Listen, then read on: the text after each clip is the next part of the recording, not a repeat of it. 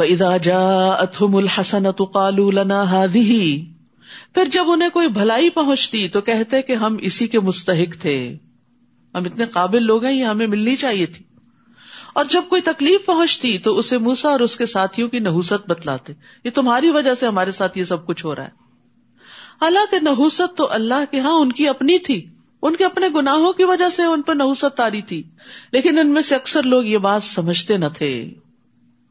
تو یاد رکھیے، نعمت ملنے کو کبھی بھی اپنا کمال نہ سمجھیں، کیونکہ یہ بھی ایک امتحان ہوتا ہے، اور انسان کبھی نہ کہے یہ چیز مجھے علم کی بنا پہ ملی، یہ طاقت کی بنا پہ ملی، یہ فلاں میری قابلیت اور ذہانت کی وجہ سے مجھے مل گئی۔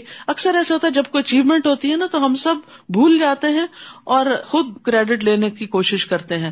یعنی ایک پروجیکٹ جو سانجھا ہوتا ہے نا، تو پھر جب کوئی اس کا اچھا نتیجہ نکلتا ہے تو ہر ایک کہتا ہے وہ میں نے کہا تھا نا، یہ میرا مشورہ تھا۔ کوئی کہتا ہے فلاں چیز مجھے اس وقت سوجھ گئی تھی تو اس وجہ سے یہ ہو گیا۔ یعنی ہر شخص چاہتا ہے کہ وہ اس کو اپنا کمال بتائے۔ تو ہمارے منہ سے کیا لفظ نکلنا چاہیے کہ یہ اللہ کا فضل ہے، ھذا من فضل ربی، یہ اللہ کا انعام ہے، اللہ نے توفیق دی، اللہ نے سجھایا، اللہ نے یہ راہ دکھائی۔ پھر انسان شکر گزار ہوتا ہے، جس سے وہ نعمت بھی باقی رہتی ہے اور آئندہ بھی نعمتوں میں اضافہ ہوتا ہے۔ نیز وہ موسیٰ سے کہتے کہ ہمیں مسحور کرنے کے لیے جو بھی معجزہ تو ہمارے پاس لائے گا، ہم تیری بات کو ماننے والے نہیں۔ یعنی پہلے سے ڈیسائیڈ کیا ہوتا، جو مرضی ہو جائے ہم نے نہیں ماننا، میں نہ مانوں۔ تو جب کوئی انسان یہ رویہ اختیار کر لیتا ہے تو ہدایت سے محروم ہو جاتا ہے۔ انسان کو کیا کہنا چاہیے؟ ہاں، اگر کوئی دلیل ہوگی تو میں ضرور مان لوں گا۔ آخر ہم نے ان پر طوفان، ٹڈیاں، جوئیں، مینڈک اور خون کا عذاب ایک ایک کر کے مختلف وقتوں میں نشانیوں کے طور پہ بھیجا۔ آپ دیکھیے کہ طوفان عذاب ہوتے ہیں، گھر تباہ ہو جاتے ہیں، فصلیں تباہ ہو جاتی ہیں، ٹڈی دل جو ہوتے ہیں یہ فصلوں کو تباہ کر دیتے ہیں، جوئیں نفرت انگیز چیز ہوتی ہیں کہ انسان کی نیند سکون حرام کر دیتی ہیں اور ایک گندگی کا سمبل ہوتی ہیں، مینڈک ان کے کھانوں میں، ان کے گھروں میں، ان کے بستروں میں ہر جگہ اچھلتے پھرتے تھے۔ خون کا عذاب، ایک تو یہ کہ ان کے پانی میں خون مل گیا، دوسرا یہ کہا جاتا ہے کہ ان کو نکسیر کی بیماری لاحق ہو گئی کہ ناک سے خون گرتا رہتا تھا۔ تو یہ مختلف عذاب وقتاً فوقتاً ان کے اوپر آئے، پھر بھی وہ اکڑے ہی رہے۔ استغفر اللہ، کیسے سخت دل لوگ تھے کہ کسی مصیبت پہ جھکے نہیں، کیونکہ وہ تھے ہی مجرم لوگ۔ اور جب ان پر کوئی عذاب آ پڑتا تو کہتے موسیٰ، تیرے رب نے تجھ سے جو دعا قبول کرنے کا عہد کیا ہوا ہے تو تو ہمارے لیے دعا کر، تو دعا کر۔ بنی اسرائیل بھی موسیٰ علیہ السلام سے دعا کرواتی اور فرعونی بھی کہتے تو دعا کر، خود نہیں راغب ہوتے۔ خود دعا کرنا سب سے افضل ہوتا ہے، کیونکہ انسان کا اپنے رب کے ساتھ ایک تعلق مضبوط ہوتا ہے، اور یہ عبادت کا نچوڑ ہے، یہ عبادت کی قسم ہے۔ تو وہ دعا کرواتے، اگر تو ہم سے عذاب کو دور کر دے گا تو ہم یقیناً تجھ پر ایمان لے آئیں گے اور بنی اسرائیل کو تیرے ساتھ روانہ کر دیں گے، یعنی کو آزاد کر دیں گے۔ پھر جب ہم ان سے وہ عذاب ایک مدت تک ہٹا دیتے تو وہ عہد توڑ دیتے، پھر اسی ڈگر پہ آ جاتے۔ آخر کار ہم نے ان سے انتقام لیا اور انہیں سمندر میں غرق کر دیا، ڈبو دیا، کیونکہ وہ ہماری آیات کو جھٹلاتے اور ان سے لاپرواہی برتتے تھے۔ وَكَانُوا عَنْهَا غَافِلِينَ، یعنی ان کو ڈبونے کی وجہ کیا تھی؟ ایک تو آیات کی تکذیب اور دوسرے غفلت، یعنی کسی چیز کو یاد کرنے سے ذہن کا بہک جانا، اور یہاں جان بوجھ کے غفلت اختیار کرنا۔ یعنی انہوں نے آیات میں غور و فکر کرنے سے روگردانی کی، اور جو نشانیاں اللہ نے بھیجی تھی موسیٰ علیہ السلام کے ذریعے ان کے اوپر توجہ نہ دی۔ پھر ہم نے ان کا وارث ان لوگوں کو بنایا جو کمزور سمجھے جاتے تھے۔ وہ کون تھے؟ بنی اسرائیل۔ اور اس سرزمین کا وارث بھی بنایا جس کے مشرق و مغرب میں ہم نے برکت رکھی ہوئی ہے، فلسطین۔ اور بنی اسرائیل کے حق میں آپ کے رب کا اچھا وعدہ پورا ہو گیا، کیونکہ انہوں نے صبر کیا تھا، بما صبروا۔ حدیث میں آتا ہے وَعَلَمْ أَنَّ النَّصْرَ مَعَ الصَّبْرِ، جان رکھو کامیابی صبر کے ساتھ ہے، صبر کے ساتھ ہے۔ اور صبر کیا ہے؟ ٹھہر جانا، رک جانا، منفی ری ایکشن سے بچنا۔ اور فرعون اور اس کی قوم جو کچھ عمارتیں بناتے اور انگوروں کے باغ بیلوں پہ چڑھاتے تھے، سب کو ہم نے تباہ کر دیا، کوئی ان کی دیکھ بھال کرنے والا ہی نہ رہا، سارے ڈوب گئے، کوئی ان کی زبان پڑھنے والا نہ رہا۔ اب ہزاروں سال کے بعد اس کو کنفیگر کیا جا رہا ہے کہ یہ کیا لکھا ہوا ہے، یہ سب کچھ کس چیز کا سمبل ہے، کیونکہ کوئی بھی نہ بچا کہ جو اس ورثے کو سنبھالتا۔ وجاوزنا ببنی اسرائیل البحر فأتوا علی قوم یعکفون علی اصنام لهم، اور جب ہم نے بنی اسرائیل کو سمندر سے پار اتارا تو وہ ایک ایسی قوم کے پاس آئے جو اپنے بتوں کی عبادت میں لگے ہوئے تھے، کہنے لگے موسیٰ ہمیں بھی ایک ایسا الہ بنا دو جیسے ان لوگوں کا الہ ہے۔ موسیٰ نے کہا تم بڑے جاہل لوگ ہو، بہت ناسمجھ ہو، اللہ نے تمہیں فرعون جیسے ظالم سے نجات دی اور تم وہاں سے نکل کے آزاد ہو کے اللہ ہی کے ساتھ شرک کرنے لگے ہو۔ ایسا کیوں کہا تم نے؟ اصل میں بنی اسرائیل اگرچہ مسلمان قوم تھی لیکن طویل عرصے تک فرعونیوں کی غلامی کی وجہ سے ان کی معاشرت سے متاثر ہو چکی تھی، ان کے طریقہ عبادت وغیرہ سے، تو ان کے ہاں گائے کی پوجا ہوتی تھی، تو انہوں نے بھی کہا کہ ہمیں بھی ایسا ہی کوئی بت بنا دیا جائے۔ اور یہاں پر موسیٰ علیہ السلام نے ان کو کہا انکم قوم تجہلون، کہ سب سے بڑی جہالت اپنے اصل خالق، اپنے الہ، اپنے معبود سے لا علمی ہے۔ یعنی ایک شخص کتنا بھی پڑھا لکھا ہو لیکن اپنے کریٹر کو، اپنے پیدا کرنے والے کو، اپنے مالک کو، اپنے رازق کو نہیں پہچانتا تو وہ جاہل ہے، اور پھر اس کے ساتھ اگر کسی اور کو الہ بناتا ہے تو یہ بہت بڑا ظلم ہے۔ سب سے بڑا گناہ خالق کے ساتھ شریک ٹھہرانا ہے۔ عبداللہ بن مسعود نے بیان کیا، میں نے نبی صلی اللہ علیہ وسلم سے پوچھا اللہ کے نزدیک کون سا گناہ سب سے بڑا ہے؟ آپ نے فرمایا یہ کہ تم اللہ کے ساتھ کسی کو برابر ٹھہراؤ، حالانکہ اللہ ہی نے تم کو پیدا کیا۔ میں نے عرض کیا واقعی یہ تو بہت بڑا گناہ ہے۔ پھر فرمایا انہا اولائی متبر ما ہم فیہ وباطل ما کانوا یعملون، یہ لوگ جس کام یعنی بت پرستی میں لگے ہوئے ہیں برباد ہونے والا ہے، اور جو کچھ وہ کر رہے ہیں سراسر باطل ہے، اس کا کوئی نتیجہ نہیں نکلنے والا، یعنی کوئی فائدہ نہیں ہونے والا اس سے۔ پھر کہا کیا میں اللہ کے علاوہ تمہارے لیے کوئی اور الہ تلاش کروں، حالانکہ اس نے تمہیں تمام جہان والوں پر فضیلت بخشی، اس کے تو تم پر انعامات ہیں اور تم اس کو چھوڑ کے کسی اور کی طرف راغب ہوتے ہو۔ کتنا بڑا ظلم ہے، انسانوں میں سے بھی اگر کوئی ہمارا محسن ہو اور ہم اس کو چھوڑ کے کسی اور کا شکریہ ادا کریں تو یہ بڑے زیادتی والی بات ہے۔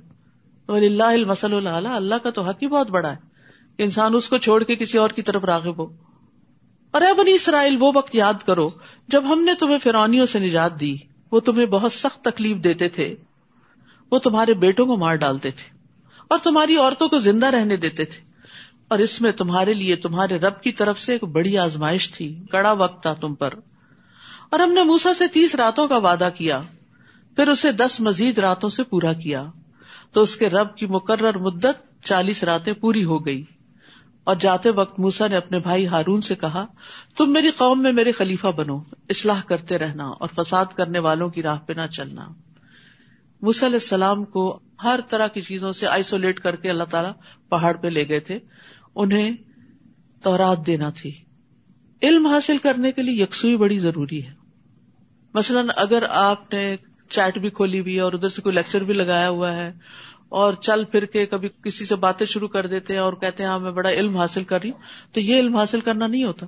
نہ ہونے سے یہ بھی بہتر ہے کہ کوئی کان میں اچھی بات پڑ جائے گی، لیکن اللہ کی کتاب کے ساتھ کچھ نہ کچھ وقت ایسا ضرور گزارنا چاہیے کہ انسان سارے گیجٹس، سارے گھر کے کاموں، ساری مصروفیات، ہر چیز سے کٹ کے الگ ہو کے بیٹھے اور اس پر کنٹمپلیٹ کرے، توجہ کرے، غور و فکر کرے، تدبر کرے، تاکہ وہ سنک ان ہو، دل کے اندر جائے اور وہ عمل میں جھلکے۔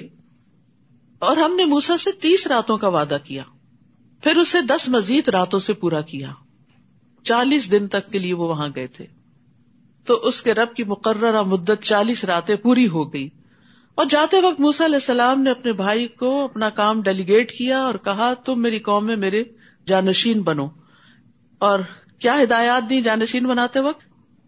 اصلاح کرتے رہنا، فساد کرنے والوں کے پیچھے نہ چلنا۔ بس دو باتیں، اصلاح کرتے رہنا یعنی یہ بھٹکنے لگے، غلط کرنے لگے تو ان کی اصلاح کرنا، اور اگر سب مل کے کسی غلط طریقے پہ چلے تو ان کی میجورٹی کے پیچھے نہیں لگنا۔ تو یہ بڑی زبردست ہدایات ہیں، بہت زبردست طریقہ ہے موسیٰ علیہ السلام کا۔ اور جب موسیٰ علیہ السلام ہمارے مقررہ وقت پر اور جگہ پر آ گئے یعنی طور پر، اور اس سے اس کے رب نے کلام کیا۔ سبحان اللہ، اگر کبھی آپ ٹاپ آف دا ہل گئے ہوں اور وہاں کی جو سائلنس ہوتی ہے، اپنے سانس کی آواز بھی انسان کو آتی ہے، اتنی خاموشی اور اتنی یکسوئی ہوتی. اور اس خاموش جگہ پر اللہ سبحانہ تعالیٰ نے کلام کیا. تو موسیٰ علیہ السلام نے جب اللہ تعالیٰ کی آواز سنی ہوگی تو کیا گزری ہوگی ان کے دل کے اوپر. اللہ کا کلام سن کے دل پگھل جاتے ہیں, تو کہاں یہ کہ خود اللہ تعالیٰ کی آواز سنی جائے.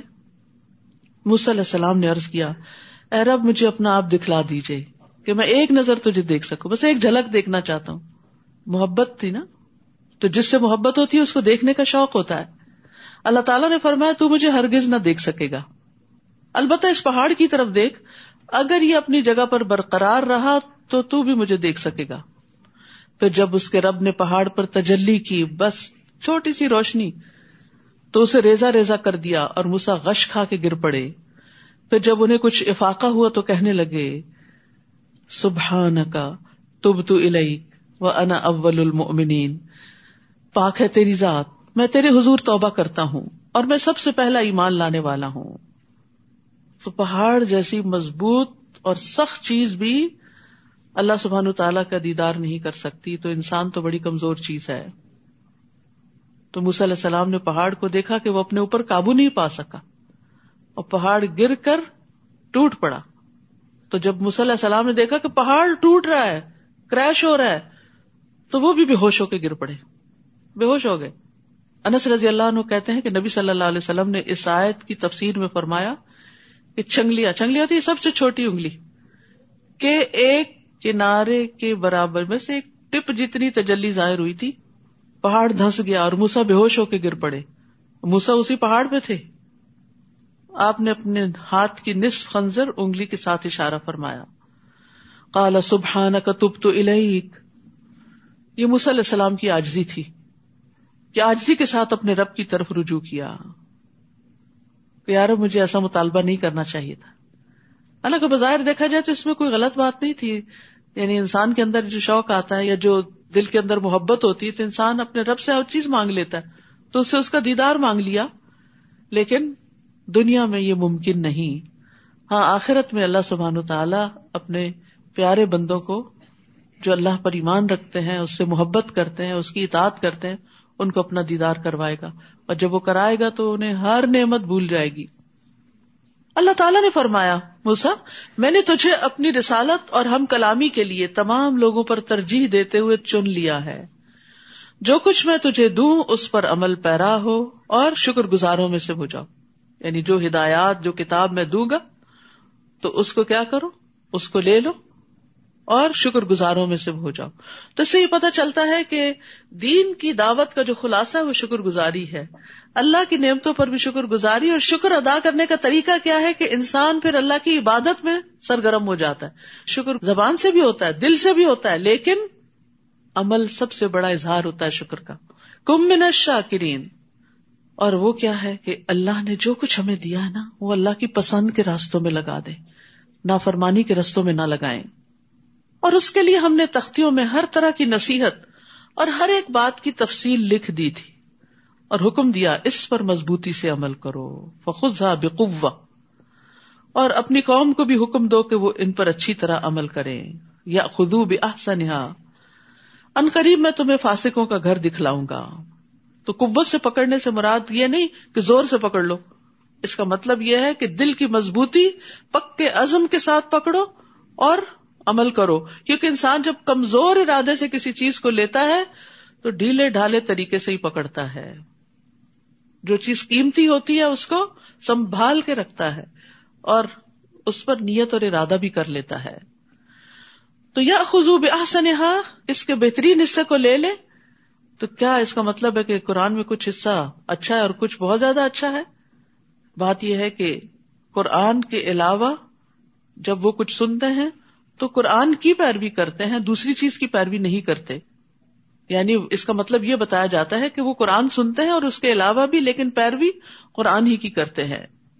ایسے لوگوں کے لیے خوشخبری ہے. فبشر عباد الذین یستمعون القول فیتبعون احسنہ, تو میرے بندوں کو خوشخبری دے دیجئے جو کان لگا کے بات سنتے ہیں پھر اس میں سے سب سے اچھی بات کی پیروی کرتے ہیں. اور اپنی آیتوں سے ان لوگوں کی نگاہیں پھیر دوں گا جو بلا وجہ زمین میں اکڑتے ہیں.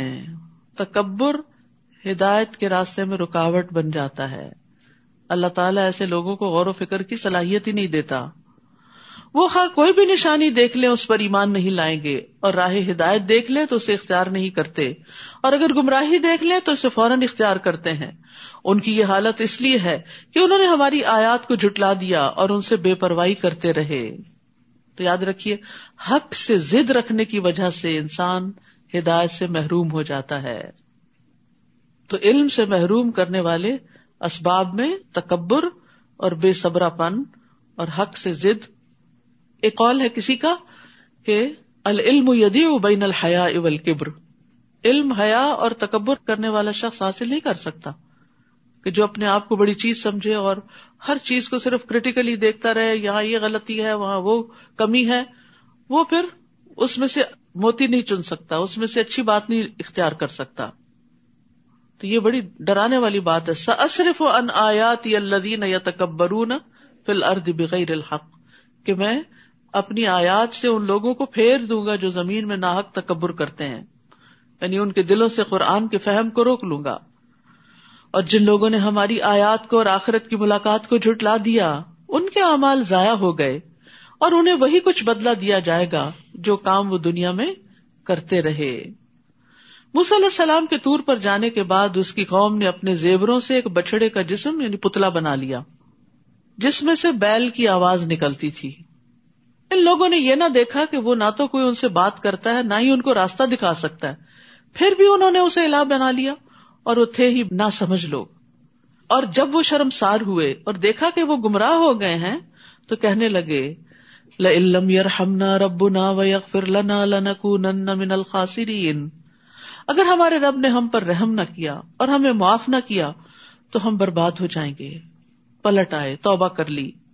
اور جب موسیٰ علیہ السلام غصے اور رنج سے بھرے ہوئے اپنی قوم کی طرف واپس آئے, وہ چالیس دن کے بعد, تو انہیں کہا تم لوگوں نے میرے بعد بہت بری جانشینی کی, تمہیں کیا جلدی پڑی تھی کہ اپنے رب کے حکم کا انتظار بھی نہ کیا کہ میں آتا اور تمہیں بتاتا کہ رب تم سے کیا چاہتا ہے.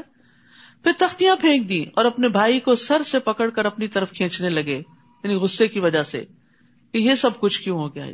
ایک مومن جو ہوتا ہے اس کا غصہ ذاتی معاملے میں نہیں ہوتا, اس کا غصہ حق اور ہدایت اور دین کی وجہ سے ہوتا ہے.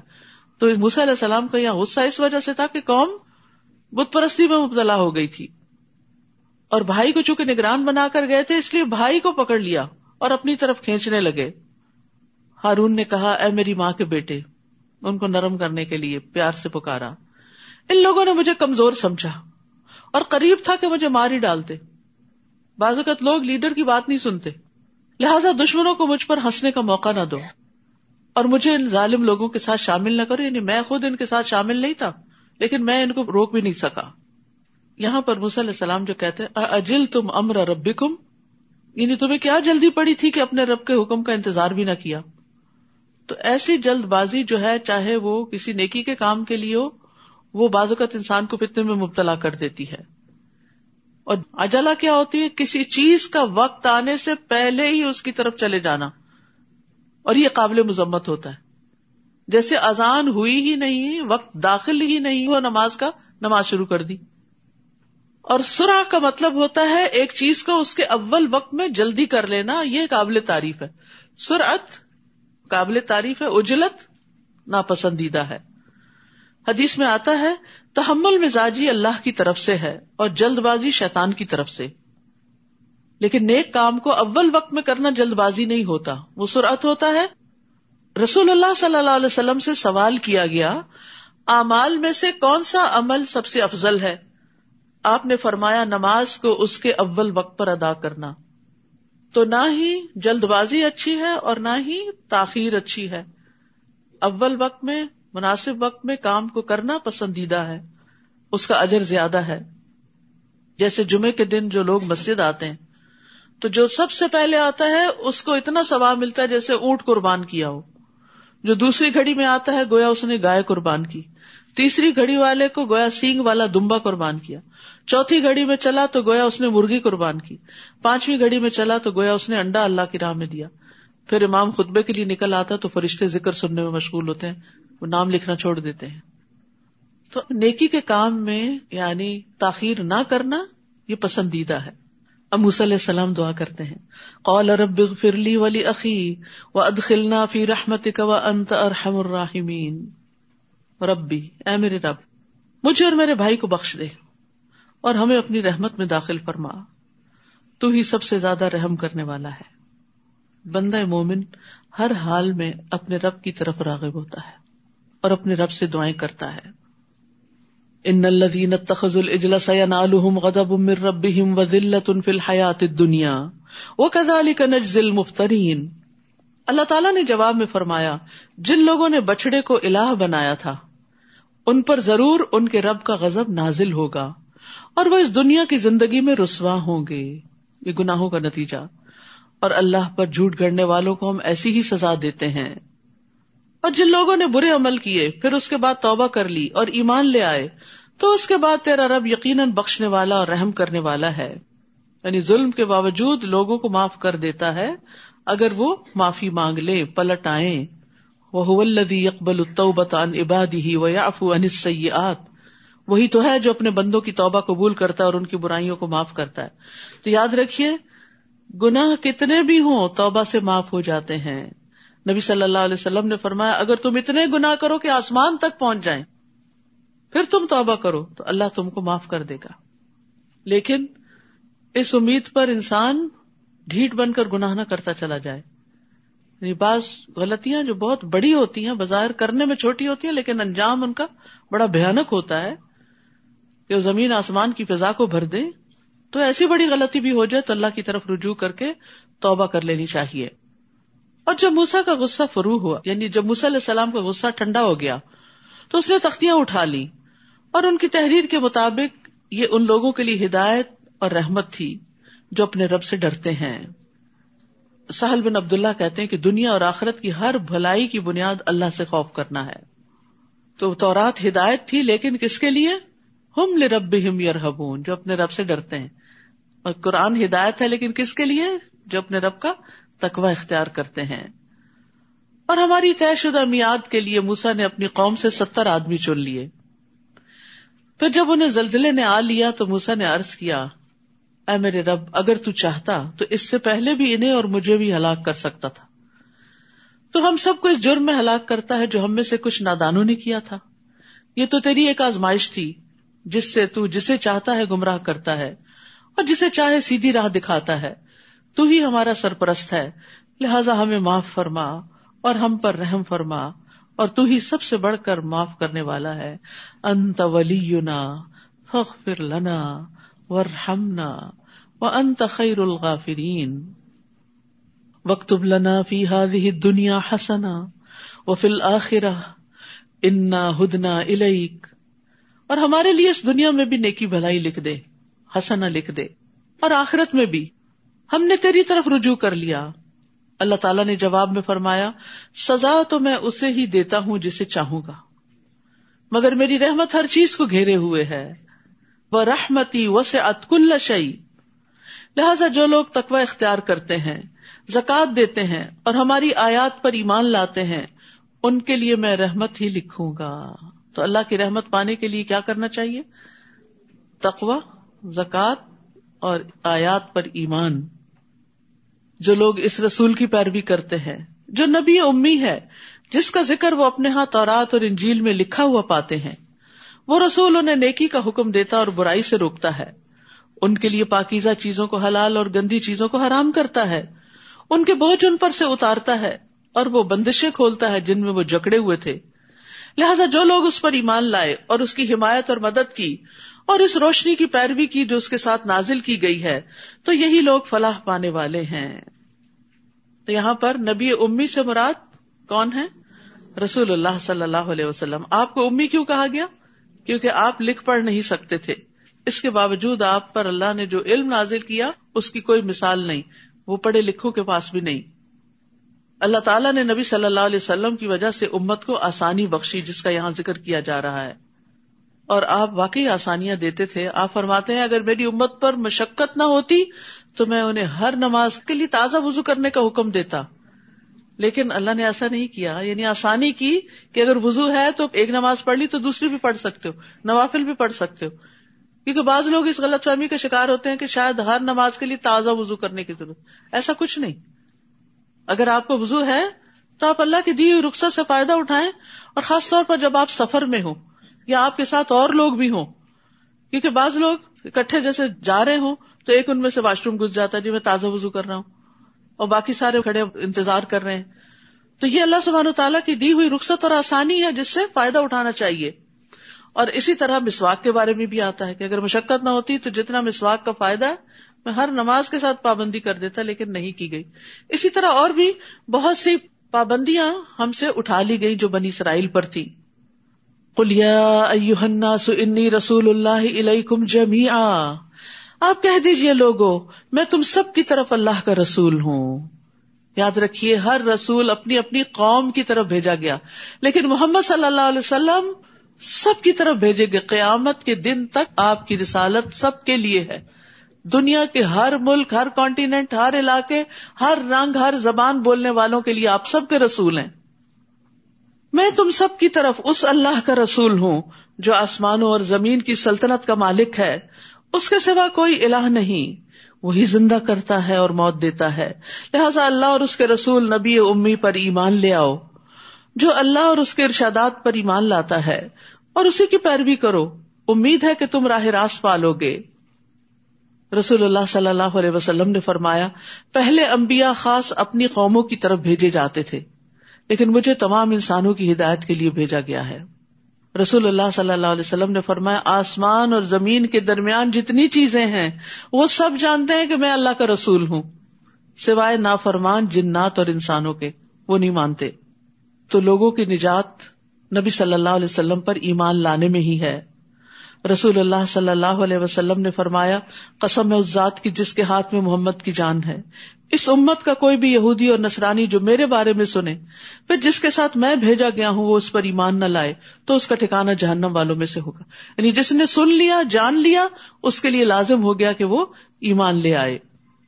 اور موسیٰ علیہ السلام کی قوم میں ایک گروہ ایسا بھی ہے جو حق کے مطابق ہدایت کرتے اور اسی کے مطابق انصاف کرتے ہیں. اور ہم نے بنی اسرائیل کے بارہ قبیلوں کو بارہ جماعتیں بنا دیا تھا، اور جب موسیٰ سے اس کی قوم نے پانی مانگا تو ہم نے اسے وحی کی کہ اس چٹان پر اپنا عصا مارو. بہت بڑی چٹان کے اوپر صرف لکڑی کا عصا مارا تو اس چٹان سے بارہ چشمے پھوٹ نکلے. سبحان اللہ، یہ معجزہ تھا، یہ اللہ کی قدرت تھی، ورنہ آپ مارے ڈنڈا کسی چٹان پر ڈنڈا ہی ٹوٹ جائے گا، وہاں سے نکلے گا کچھ نہیں. اور ہر قبیلہ اپنا اپنا گھاٹ بھی جان گیا، سب کو پتا تھا کہ اس نے کہاں سے پانی لینا ہے. یہ تقسیم کار تھی، ورنہ پانی پر تو بہت جھگڑے ہو جایا کرتے ہیں کہ پہلے میری باری اور پہلے میری.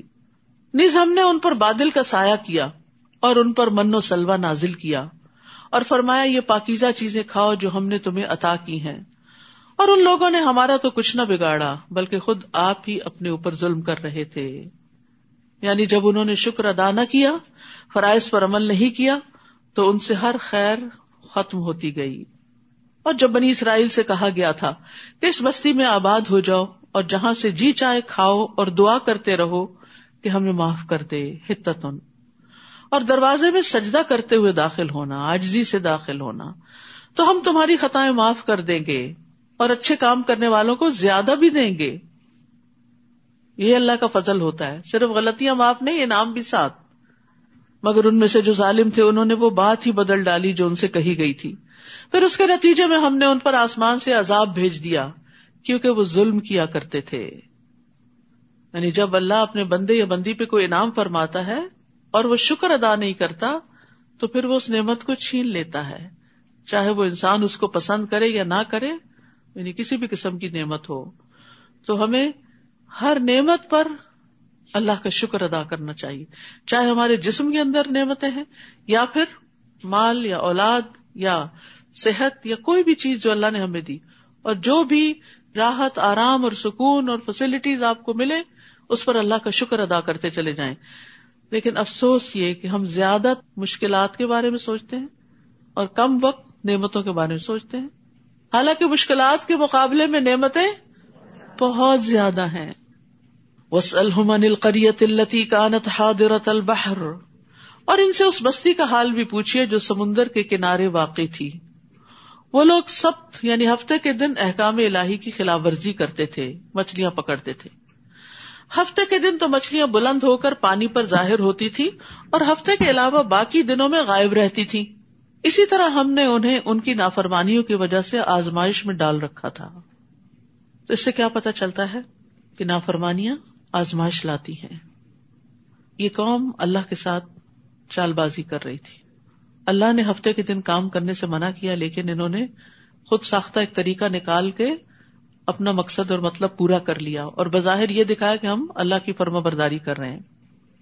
اور وہ وقت بھی یاد کرو جب ان میں سے کچھ لوگوں نے دوسروں سے کہا، تم ایسے لوگوں کو کیوں نصیحت کرتے ہو جنہیں اللہ ہلاک کرنے والا یا سخت سزا دینے والا ہے؟ تو انہوں نے جواب دیا، اس لیے کہ ہم تمہارے رب کے ہاں معذرت کر سکیں، اور اس لیے کہ شاید یہ بھی نافرمانی سے پرہیز کر سکیں۔ پھر جب انہوں نے اس نصیحت کو بالکل ہی فراموش کر دیا جو انہیں کی جا رہی تھی، تو ہم نے ان لوگوں کو تو بچا لیا جو برائی سے روکتے تھے، اور ان لوگوں کو جو ظالم تھے ان کی نافرمانیوں کی وجہ سے بہت برے عذاب میں پکڑ لیا۔